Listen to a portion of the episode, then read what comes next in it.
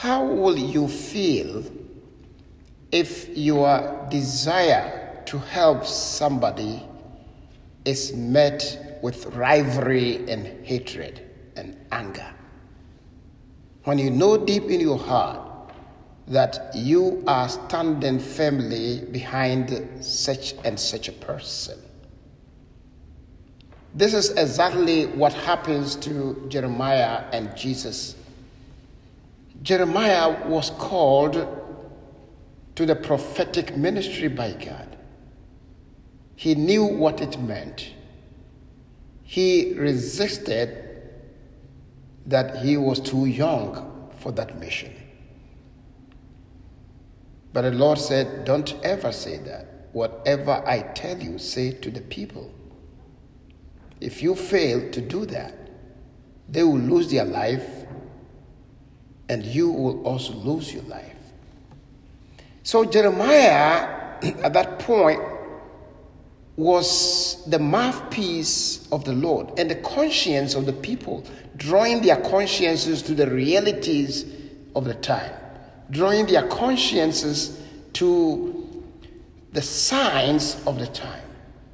There was a political turmoil, and uh, the people were seeking worldly political alliance while they threw away the commandments and the laws of the covenant.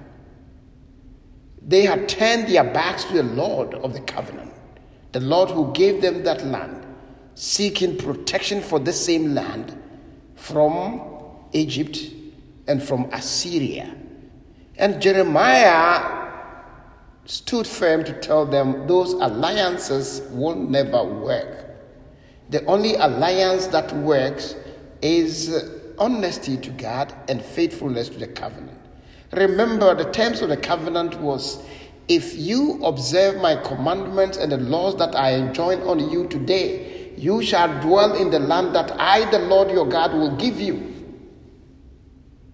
So, in other words, if they want to stay in the land in peace, then they have to be submissive to God, their divine benefactor. But then they saw Jeremiah as a traitor and they were seeking to eliminate him. And even tradition says that he was thrown into a cistern, left there to die. But the good thing was that the cistern was dry and he was saved by a Cushite servant of the king. And he was whisked to Egypt, where tradition says he died probably the only prophet who died outside Jerusalem. But today we hear them. They said, Come, let us contrive a plot against Jeremiah. It will not mean the loss of instruction from the priest, nor of counsel from the wise, nor of message from the prophet. And so let us destroy him by his own tongue. Let us carefully note his every word the people are throwing missiles against him, trying to get him eliminated. But while they were conspiring to find ways to eliminate him, Jeremiah was on his knees praying to God. I averted your anger for their sake, and look at what they are planning to do to me. You see, if you begin to throw missiles against a righteous person, you are going to get what we call return to sender. You know, when you want to mail a letter or a parcel and you get a wrong zip code, what happens to you? You get a mail back, return to the sender. In the same way, when you are attacking somebody who is righteous, like Jeremiah, the one who puts his trust and hope in the Lord, the one who speaks the word of God, the one who is a messenger of God, you have entered a wrong zip code. And suddenly you are going to get returned to sender. And that is why Jeremiah lived to see his country destroyed and all the able men chained and taken into captivity in Babylon. That was returned to sender. If they had cooperated with Jeremiah, probably the exile would not have been the case. In the gospel, we also hear something similar. Jesus came to establish the kingdom of God on earth, the kingdom of peace and love, the kingdom of unity, the restoration of the Davidic kingdom. Yet his own people are turning against him, and today, the third time, he prophesies about his passion and death. The Son of Man will be handed over to the chief priests and the scribes, and they will condemn him to death and hand him over to the Gentiles to be mocked, scourged, and crucified. But the good thing is that on the third day you rise again. When Jesus is talking about this, immediately Zebedee's sons and their mother come to Jesus, James and John. They come to Jesus seeking who should sit on his right and the left. In other words, Jesus should elevate him over and above all the other apostles. When in fact Jesus is talking about his passion, it meant nothing to them.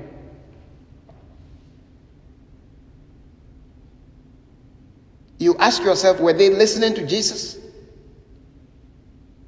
Where is the empathy? Where is the love? You see, if, if, if, if everything is about me, the po- possibility of getting disappointed is too high. If we fail to make Jesus the center of our lives, and we fill the center of our lives with our selfishness and self exaltation, any least provocation is going to make us mad. Anything that does not, you know, kind of support what I want to do, what I want to achieve, will be met with anger and fury. And that is why people easily become angry because it's about them. These brothers were seeking to be at a higher place. And unfortunately, the other disciples were so upset about that.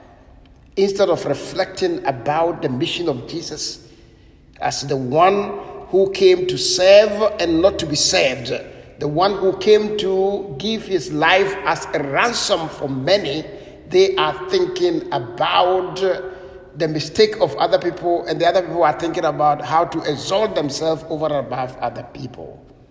Dearly beloved, at times we behave like them. We want all attention on ourselves.